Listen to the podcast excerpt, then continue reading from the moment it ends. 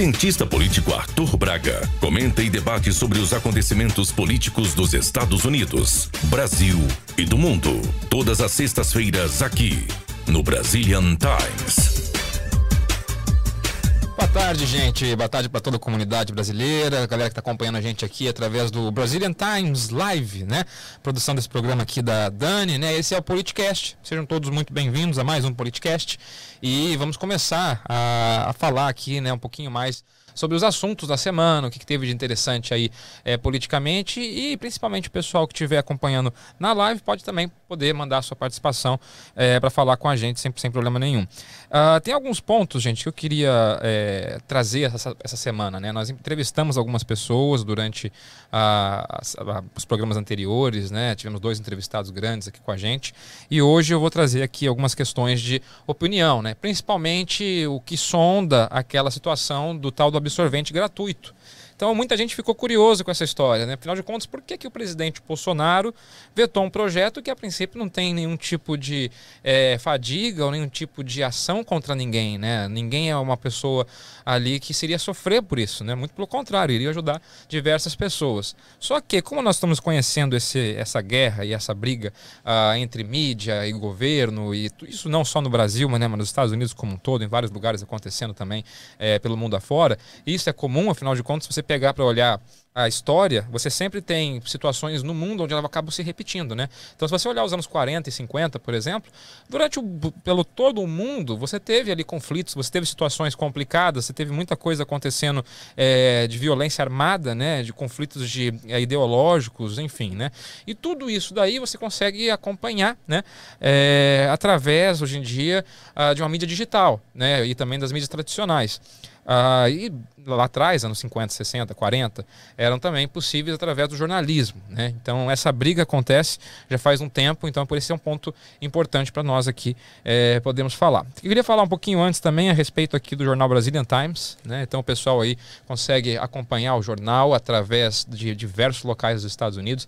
Basicamente, qualquer local brasileiro que você for aí de comércio, né, de vendinha, etc., tem o Brazilian Times ali para você poder é, pegar e acompanhar o jornalismo aqui é, feito né, pela equipe de jornalismo do Brazilian Times. Inclusive, tem toda a parte sobre as intensificações dos voos com os brasileiros, né, voltando, sendo deportados do Brasil. E você acompanha isso na página 9. É interessante porque eles juntaram todas as datas todas as datas de deportação, a quantidade de brasileiros que foram deportados. Então, assim, tá tudo aqui é, sendo colocadinho. Então, desde ali de 26 de outubro de 2019 até 3 de setembro de 2021 você tem voo por voo, né? Quantidade de pessoas, bem bacana. É o tipo de jornalismo que o Brazilian Times aqui traz, né? Também falando sobre, infelizmente, a morte trágica é, do Fernando, né? Que era pai de um menino de 9 anos, acabou falecendo aí na nossa comunidade, trabalhando, né? Na construção. Então, até meus pesos à família, né? Melhoras para que esse tempo é, passe. Mas vamos colocando aqui um pouquinho a, a parte jornalística ao lado. Vamos entrar na questão de opinião, que afinal de contas foi vetado um projeto que, a princípio, como eu falei, não faz mal a ninguém. Era um projeto que só faria bem. É o tal do absorvente gratuito. Né? Então, qual que é essa história? Né? Ele sancionou, o presidente, na verdade, a criação de um programa de proteção e promoção da saúde menstrual. Tá? Foi sancionada essa parte. Mas vetou a previsão de distribuição gratuita de absorventes femininos. Então vamos para entender uma coisa. Foi aprovado a criação do Programa de Proteção à Promoção da Saúde Menstrual. Tá? O programa está aprovado. A parte vetada é só somente com relação à distribuição desses absorventes para estudantes de baixa renda é, ou mulheres em situações de rua. Tá? É, esse projeto, quem criou esse projeto foi a Marília Reis, do PT. Né? Ela criou o projeto. Nada contra o projeto em si, né? Mas o polêmico voto acabou, é, veto, perdão, né? acabou tomando proporções enormes, principalmente por parte é, das redes sociais da mídia tradicional, onde alguns acusaram o presidente Bolsonaro de externar desdém com as mulheres uh, ao vetar essa parte. Mas basta lembrar que o projeto como um todo foi sancionado, sim é, por ele. Essa informação é pouquíssimo divulgada, né? O pessoal foca na outra parte, comemora a parte onde não teve a divulgação né? dessa, dessa história. Por exemplo, teve alguns artigos da PL que foram utilizadas como PL, gente, projeto de lei, tá? O projeto de lei que foram utilizadas como base para esse veto, né? Uh, inclusive, parte da oposição combinou que iria fazer já uma sessão, vamos dizer assim, contrária ao presidente, levantando justamente esse caso. Por quê? Muitas vezes, quando você tem uma PL, é interessante você lançar a mão dela, um projeto de lei, mesmo que ele não vá passar. Às vezes o interesse não é que a PL passe, não é que o projeto de lei ande. Às vezes o interesse é justamente que seja vetado para você poder fazer o quê? Política midiática a respeito disso. Então você faz um texto ruim, consegue a aprovação dele dentro da Câmara e aí você passa isso para o presidente não sancionar. Então, é, é, parece que essa é a intenção. É, e a intenção dessa lei, ela é positiva. Tá? Mesmo vindo do PT, enfim, toda essa história, ela é uma lei é, positiva e parece bem intencionada. Programas sociais, eles são necessários, eles são importantes é, para um auxílio temporário que a pessoa às vezes tem que ter em situações que requerem urgência. Tem situação na vida que requer urgência. Não estou falando aqui contrário a programa social ou algo nesse, nesse sentido. O que ele não pode ser é a solução do problema de vida da pessoa. Né? É isso que muitas vezes é, é, é, desviado. Né? Então, as pessoas elas acabam entrando num programa social, entrando numa espécie de ajuda, e nós estamos vendo isso acontecer aqui nos Estados Unidos. É, ainda mantendo o assunto aqui sobre o projeto de lei que foi sancionado pelo presidente, mas vetado em parte. Nós temos um projeto de lei em Massachusetts que ele daria justamente o que é do senador Eldridge, muita gente conhece aqui, é conhecido na nossa comunidade brasileira, onde ele daria justamente cheques de auxílio para imigrantes indocumentados que tivessem um ITIN number, né, aquele númerozinho para imposto, e, e fizeram seus impostos de 2019. Tá? Então daria também para imigrantes indocumentados é, esse cheque. Uh, na, mais uma vez, nada contra. Passamos por uma pandemia, a situação foi complicada financeira. Só não pode ser o método de vida, o método de renda da pessoa. Né? Afinal de contas, é um remendo gigante para um problema que é muito maior. Agora, na questão do absorvente, voltando, né, para quem está chegando agora entender, nós estamos falando sobre o projeto de lei do absorvente gratuito que o presidente vetou. Né? Então, o projeto como um todo passou, ele vetou parte do projeto projeto. É, a gente tem que indagar a medida para ver se ela realmente essa medida iria acabar com a pobreza extrema ou seria mais uma tentativa de ficar empurrando goela abaixo ali uma maneira de pensar para as pessoas, né? uma tentativa de colocar para frente um problema que não vai ser resolvido dessa forma. Então, classificar as pessoas é, de modo que elas saiam da miséria uh, dessa forma é uma coisa muito complicada. Né? Mas assim, nem, esse nem é o ponto principal a respeito disso. É a justificativa que o governo deu para o veto, porque o governo se posicionou, o governo explicou por que, que vetou essa parte é, do projeto justamente. E a justificativa veio justamente eh, omitida também pela maioria dos veículos de comunicação, uh, justamente porque o projeto não tem uma fonte do dinheiro. Né? Pegando o projeto para ler ele aqui na íntegra, né, o projeto ele como um todo, ele fala assim, é, de onde veio o custeio, né? De onde que ele vem? Ele fala que vem do SUS. Só que o SUS é um, um órgão gigantesco, né? Com centenas de secretarias diferentes é, e não explica de onde vai sair. E eu sempre falo uma coisa que é uma grande realidade no Brasil, que é o seguinte: dinheiro para a saúde e para a educação tem muito. Tem muito dinheiro para a saúde, muito dinheiro para a educação. Tá? Ah, mas Arthur, é, é terrível a saúde e a educação brasileira. Ela é terrivelmente administrada. Mas o dinheiro tem demais, tem muito dinheiro. Inclusive é lei, é lei a quantidade de investimento mínimo em saúde e educação, que foi proposto pelo ex-presidente Lula e acabou virando lei. O que tira, amarra completamente a administração pública, as pessoas não conseguem mais investir em outras coisas, seria interessante. Eu vou contar uma história rapidinha a respeito disso. Anos 90, a cidade de Curitiba tinha um prefeito uh, que se chamava um governador chamado Jamie Lerner e um prefeito chamado Rafael Greca. É, esse Rafael Greca ele acabou investindo 20% do orçamento em urbanismo. Urbanismo, né? Calçada, praça, flor, estátua, enfim. Ah, o uh, que aconteceu com a cidade? Transformou completamente a cabeça das pessoas. Né? O curitibano passou o que é conhecido hoje, de ser uma cidade limpa, organizada, etc. Você para para pensar, aquela questão administrativa naquela época requeria uma sessão como essa. Hoje em dia não consegue fazer isso. Porque basicamente todo município brasileiro tem 60% dos seus gastos, 60% dos seus gastos sendo feitos ali justamente com é, funcionário público, tá? É folha de pagamento. 20% é obrigado, obrigado a gastar em saúde, 18% em educação, tá, gente? Então nós estamos falando aí é, de 88%. Fica, sobra 12% para saneamento público, para transporte, para segurança, para todo o resto, para todo o resto. Então é completamente ridículo essa forma. Então você colocar no projeto que o SUS vai pagar, é, além de explicar pouco, abre uma porta gigantesca de como as coisas não deveriam funcionar. Não deveria ser dessa forma, não tinha que ser dessa forma. Essa é uma questão muito complicada. Então, a lei ela tem que especificar de qual secretaria, de qual órgão vai sair. É o SUS, mas o SUS da onde? Né? É, não obstante, gente, para todo novo gasto existe um aumento de imposto para o contribuinte pagar no final das contas. Todo. Além disso, o Estado nunca foi um bom administrador de recursos, vamos combinar.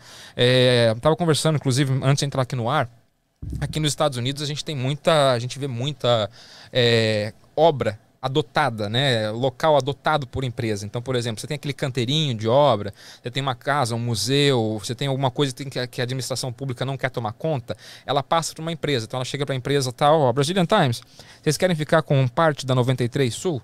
Para vocês tomarem conta dela, a gente não cobra o pedágio, então vocês vão fazer uma doação, literalmente, e nós vamos administrar isso aqui, né? Vocês vão administrar isso daí essa parte. Em troca, a gente vai colocar a imagem de vocês ali. E isso faz com diversas empresas. É, por quê? Porque o Estado não sabe gerir.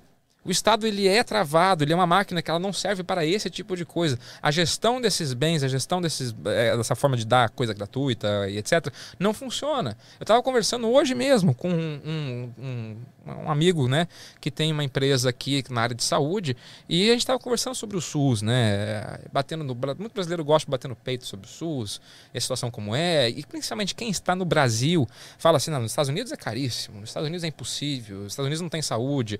Quem vive aqui sabe a realidade. Né? As emergenciais, as coisas que são realmente necessárias, elas acabam sim sendo tendo seu atendimento, não de forma gratuita, mas sem pagamento. Né? Depois a conta vem, óbvio que ela vem. Mas você aplicando para os é, programas estaduais, aplicando para os programas de desconto, enfim, você consegue ter uma vida que dê para levar dessa, dessa maneira. Né? É, a, a, dúvida aqui, voltando para a questão ali do absorvente, né? É, se é que esses absorventes chegariam para as mulheres. Né? Quantidade de vezes que nós já vimos situações é, de insumos higiênicos, outros tipos de insumos, onde não chegava, né? afinal de contas você tinha desvio acontecendo, uh, acaba justificando o porquê desse veto. Uh, esses benefícios, gente, uh, como a redução de salário de político, enfim, eu, lógico que eu sou a favor, eu gostaria muito que político devolvesse parte do salário, enfim, ou as mamatas fossem. Mamatas, eu digo as legais ainda, tá? É, com relação ao Bolsa Terno, com relação à Bolsa Gasolina e etc. Poderia tirar as mamatas? Claro que poderia tirar as mamatas. Só que é um passo de cada vez. Né? Uma intenção nua e crua, real, de querer ajudar, é justamente agora é voltar esse projeto para a Câmara, fazer o conserto desse projeto e não fazer política em cima dele, né? Ou seja, colocar ali de onde vai sair, o embasamento de onde isso vai sair e com qual força que isso vai sair, para que de fato chegue realmente uh, para as pessoas e que o bolso do, do, contribuinte não seja simplesmente roubado, como muitas vezes foi, né? Quantidade de vezes que nós tivemos casos de corrupção é, no Brasil, né? A gente acaba colocando isso de uma maneira tão uh, né, simples, né? Mas é, é complicado. E você, uma coisa, você dizer que os absorventes serão distribuídos de forma gratuita é apenas um proselitismo político. Né? Tem que tirar das mãos do Estado. É uma utopia de que a solução dos problemas está gratuitamente vindo de algum incentivo fiscal. Né? A, a, a, solução não vem do Estado. Né? A ineficácia, a lentidão, a corrupção são marcas principais do Estado. Né? O Estado acaba sendo essa, essa principal marca, por um custo muito alto. Né? É, é aquela velha frase do Milton Friedman, né? não existe almoço grátis. Né? Realmente, nesse caso ainda mais, não existe almoço grátis. Pode ter certeza que as pessoas vão pagar por isso de alguma forma ou de outra, vai acabar é, caindo no bolso do consumidor, é, do brasileiro, do pagador de impostos, né? e acabar trazendo ali maiores problemas. Não adianta. É, agora, assim, essa questão tomou uma repercussão muito grande, né? Tanto midiática, diversas situações, diversos jornais colocaram uh, de uma maneira onde não se falava realmente toda a história, falava sobre o veto e de quanto que as mulheres iriam sofrer com essa história, enfim, no fim das contas, é, não coloca todo uh, que ali poderia ser uh, feito, né? Então, começa a ter uma história um pouquinho diferente agora dentro do governo. Agora vamos passar um pouquinho uh, uma mudança de assunto, né? Vamos passar dessa parte com relação ao governo, com relação às máscaras, né? Vou responder aqui a pergunta do, da Rogéria Doni Silva, né? Como você disse, o país tem muito dinheiro como SUS. Por que você acha que o absorvente não vai ser usado para corrupção? É, vai ser usado para corrupção? Não vem caso, né? Acredito que não vem ao caso. É, não, realmente. Uh, se ele vai ser usado ou não, pode até não vir ao caso, é uma questão de lei. Né? A, lei, é, o presidente não pode sancionar algo sem, sem que esteja claro de onde vai vir uh, o dinheiro. Então, concordo, não vem, a, não vem ao caso, é, tem que acertar o projeto, eles têm, eles têm um pragmatismo, eles têm uma maneira de fazer projetos de lei e não está na maneira certa. É a mesma coisa, por exemplo, do caso da Suzane von Richthofen. É, a Suzane von Richthofen ela acabou uh, recebendo a sua, a sua, saída ali uh, para poder fazer faculdade. Né? A questão não é se eu concordo ou não com a Suzana sair, se eu quero ou não. Eu discordo, eu acho errado ela sair para fazer faculdade, mas é o direito dela.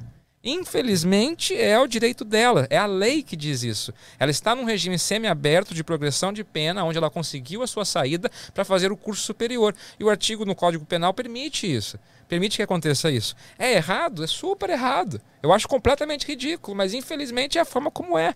Aqui o mesmo caso. É, você, por exemplo, mais um comentário. Ó, isso é dignidade das pessoas mais pobres, que até falta, até falta na escola por falta de um absorvente. Então, concordo plenamente, Rogério, plenamente com você.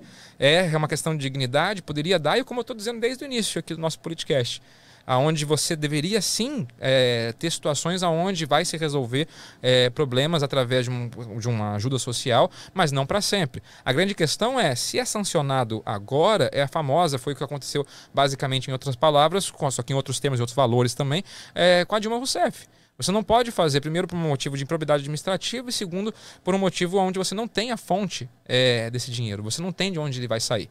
Então é um ponto muito importante para ser colocado. Basta consertar o projeto. Então, ao invés de fazer uma politicagem em cima dele, pegar e colocar ele é, num holofote, né, vamos colocar dessa maneira, você faz uma politicagem a respeito de, disso lá dentro da Câmara, conserta o seu texto e manda para aprovação.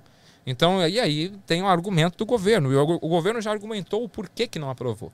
Né? Basta agora a deputada pegar, arrumar o seu texto e colocar ele para frente. E que passe. Né? Qualquer tipo de ajuda ali uh, que seja bem controlada, que seja feito para quem for. É para quem não lembra, teve aqueles o, o, o, inventor, né, dessas ajudas sociais, não foi o Brasil, não foi o Lula, tá, não foi uh, nada nesse sentido. Você já tinha desde Fernando Henrique Cardoso uh, projetos de ajuda social, né? Eram divididos, né? Todo o pessoal deve lembrar, é, bolsa escola, tinha bolsa gás, tinha vários tipos de bolsa ali divididos. O Lula fez a união deles, né, e mudou a forma do programa. Ah, basicamente o que você tem, ah, que é o, que é o Bolsa Família, né, no fim das contas. Mas a maior diferença é o contraponto. Você tinha naqueles programas anteriores ao Bolsa Família uma, uma exigência para que acontecessem certas coisas para você receber o dinheiro. Então a criança tinha que estar matriculada, tinha que é, frequentar a aula, etc. Então dá, não dá aquela ideia de que simplesmente está dando por dar uh, alguma coisa, né? que o governo está fazendo isso por dar alguma coisa. É, então esse é um ponto importante. Agora, me chamou a atenção um pouco a Damares, né, a ministra Damares, porque ela é a ministra, né, justamente é, dos direitos humanos e das mulheres é, no Brasil, e ela em nenhum momento passou nenhum tipo de, apesar de ser responsável pela pasta, é, nenhum tipo de comentário, né, tá até acompanhando aqui as, as redes sociais dela. É, pra você ter uma ideia, o nome do ministério é Ministério da Mulher, da Família e dos Direitos Humanos, né, o MMFDH. É, esse ministério. E ela não fez nenhum comentário. Para mim, eu acho que cabe sim, por parte da Damares, uh, fazer uma menção e, e, colocar o que foi que o executivo é, decidiu, né? E quais seriam justamente as medidas socioeducativas para conseguir sanar o problema e resolver essa situação. Uh, o que é colocado também sobre, a respeito disso são com relação a homens trans e pessoas não binárias, né? Uh, aí você entra numa outra questão, né? fugindo aqui ainda da questão é, escatológica e também da questão é, religiosa, é, vamos nos prender à política aqui agora, nesse momento, uh, você tem uma parte uh, da bancada no Congresso que quer justamente por essa argumentação. E aí você já entra na questão da necessidade. Né? Ou, ou seja, é, é diferente de você distribuir, por exemplo, um preservativo. Porque a distribuição ela pode acontecer para qualquer pessoa, porque qualquer pessoa, literalmente, é, vai ter que ter uma outra pessoa para poder é, fazer a utilização dele. Agora, aqui não é a mesma coisa. Então, qual que é a lógica de você dar para pessoas não binárias e homens trans é, um absorvente?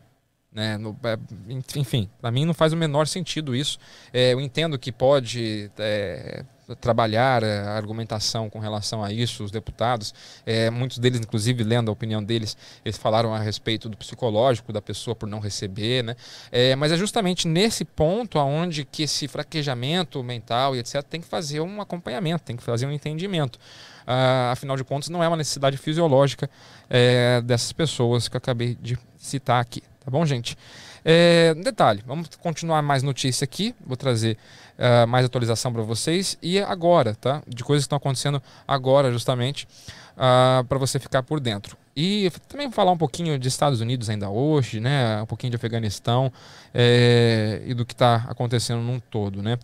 Agora, é o seguinte, o xerife de Los Angeles não exigirá vacinação obrigatória. E por que, que isso muda alguma coisa? Vamos ler aqui para você. Basicamente, a questão se tornou politizada, foi o que disse o xerife. A medida passou a ser obrigatória após a aprovação de um mandato pelo Conselho Municipal na última quarta-feira, dia 16. Né? É, ele disse o seguinte o xerife, né? Existem grupos inteiros de funcionários que estão dispostos a ser demitidos e dispensados ao invés de serem vacinados. Então não quero perder 5%, 10% da minha força de trabalho durante a noite com um mandato de vacina. A questão se tornou politizada, foi o que disse o xerife. É, deixa eu trazer o nome dele aqui, né? Villanueva. É, Alex Villanueva, xerife de Los Angeles, tá? Uh, basicamente, o, que está se falado ali, o que foi decidido na cidade, é que é mandatório né? Virou uma questão mandatória. E aí eu queria trazer uma outra questão. Por que não se pode falar nada a respeito de, de, vacinação ou de qualquer outra coisa sem você entrar num argumento que a pessoa é um terraplanista, que a pessoa é um louco, que a pessoa é uma pessoa sem condição de. É, acredita em teoria da conspiração, acredita em alienígena. Enfim, você já entra nessa seara se a pessoa começa a falar alguma coisa a respeito disso. Mas uh, foi até uma discussão dentro do Senado aqui, né? Um, um dos senadores indagou a seguinte forma: ele trouxe uma pesquisa israelense é, de 2,5 milhões de pessoas ali pesquisadas, aonde elas atingiram algum problema por parte da vacinação. A parte de você não poder indagar alguma coisa, ser cortado do poder de poder criticar alguma coisa ou fazer algo é justamente esse proselitismo político que a gente acabou de comentar a respeito do absorvente. É a mesma coisa. Você tem que ter a liberdade de poder fazer uma indagação. Ah, mas milhares de pessoas são influenciadas hoje através da internet, é, que abre, a pessoa fala uma coisa, todo mundo pensa que é isso etc. Cada um tem a sua formação. A grande questão da opinião, e acho que esse é o grande erro de interpretação de muita gente na hora de falar de liberdade de opinião, a liberdade de opinião ela não acaba quando a sua começa. Tá? Ela não é assim, concomitante, ok? Elas são paralelas. Os dois lados têm que ter opiniões e têm que ter poder para falar as coisas. No momento que elas divergem ali, né, convergem, perdão, que elas convergem, ali você tem que tomar cuidado, porque ali você está literalmente convergindo na opinião do outro. Agora, a liberdade de falar, de trazer ali a sua fala, ela tem que ser respeitada. Então, assim, é uma pesquisa científica, uh, também com um caráter ali sendo colocado à prova, e você não poder ter a liberdade de dizer que você quer ler ela, quer acompanhar ela e saber um pouco mais sobre ela, senão você é um terraplanista, você é um maluco, você é uma pessoa que não gosta, um anti-vacina, algo nesse sentido, é um dos absurdos. Né? Você querer justamente pegar essas duas opiniões, vou cortar uma delas, a outra que eu gosto, eu vou continuar, sem deixar com que a primeira ali aconteça. Né? Então, acho que o xerife está seguindo ali uh, uma onda né, um pouco diferente. A Califórnia ela tem dois tipos de é, população bem diferente né, com, com, a questão política. É um estado hoje em dia democrata, mas tem seu interior todo republicano. Então essa briga acaba acontecendo uh, bastante. E não para por aí. Aqui nos Estados Unidos está cheio de casos. Vou ler mais um para vocês aqui. Tá? A respeito de pais divorciados, tá, gente? É, aqui nos Estados Unidos que vão à justiça sobre a vacinação dos filhos. Exatamente. Né? Então, assim, ó, pais divorciados que discordaram sobre a vacinação contra o coronavírus estão levando suas brigas aos tribunais aqui nos Estados Unidos. A informação foi divulgada pelo The Washington Post. É, por aqui, né, as leis de vacinação dos filhos variam de estado para estado. No entanto, se a sentença do divórcio exigir uma decisão conjunta, os pais devem levar a questão ao tribunal. É, comecei a ter ataque de pânico, foi o que disse a Verônica ao jornal, né, a mãe do menino. Ela não usou o sobrenome por motivos de privacidade. O seu ex pediu ao tribunal para decidir se sua filha de 12 anos poderia ser vacinada contra o Covid ou não. É, e, e, ela disse o seguinte, a Verônica, né, que foi um dia antes de marcar a vacinação da menina. Então, assim, é uma questão que ela atinge os lares de uma forma tão é, poderosa que você vê até mesmo num divórcio, essa de, de, decisão conjunta, né, que deveria ser algo tão simples, é, se fosse realmente dessa forma, acaba se tornando complicado. Né? Então, infelizmente, é assim que acontece aqui nos Estados Unidos também. Né? É, falar um pouquinho também de, do Afeganistão. Eu sei que o assunto ele ainda não morreu, tá, gente? O pessoal está lá, a situação está ainda periclitante. E uma explosão, uma mesquita no Afeganistão deixa mais de 100 mortos e feridos. Né? Pelo menos 100 pessoas morreram e outras 140 ficaram feridas nessa explosão. Foi sexta-feira, foi hoje na cidade de Kunduz, no nordeste do Afeganistão. Né? Uma mesquita xiita foi o alvo do ataque terrorista. O porta-voz do Talibã o Zabilullah Mujahid, comentou sobre a explosão. Disse o seguinte: houve uma explosão em uma mesquita de nossos compatriotas xiitas, e o resultado disso é que um número de nossos compatriotas foram martirizados e feridos. Mujahid disse que a unidade especial de investigação foi ao local para investigar o que houve. Nenhum grupo assumiu o atentado, a autoria do atentado né, terrorista dessa sexta-feira. Então, ou seja, a situação não está apaziguada, você tem atentados acontecendo até hoje, e a forma como os Estados Unidos fez a sua retirada, mais uma vez, é, acaba sendo um desastre. Mais uma vez, acaba sendo algo para ser lembrado como uma péssima forma de se fazer política, e infelizmente é um erro grande. Né? Foi um erro grande quando aconteceu a mesma coisa em Israel, agora, Israel não, perdão, é, no Iraque e agora acontecendo a mesma coisa no Afeganistão. Dois erros bem grandes. Né? Uh, uma outra coisa que eu queria falar com vocês aqui, mais uma notícia também a respeito uh, do Brasil, né? Você tem ali um recuo do Bolsonaro, queria falar a respeito disso, né? Uh, afinal de contas, o presidente acabou dando uma oportunidade de recomeço, foi o que disse o Lira, né, o presidente da casa, é, sobre o recuo de Bolsonaro. Né? O presidente da Câmara, o deputado Arthur Lira, elogiou na sexta-feira, hoje, a divulgação da declaração à nação pelo presidente Jair Bolsonaro. Em mensagem no Twitter, Lira afirmou que o novo posicionamento do chefe do executivo pode ser um recomeço. Abre aspas para ele. Não é um momento para desarranjos institucionais. Que a cara do presidente seja uma oportunidade de recomeço de conversas para estabilização política na vida do povo brasileiro. Lira disse que os poderes devem focar nos problemas reais. Né? Toda instituição republicana, o poder só existe para servir ao país.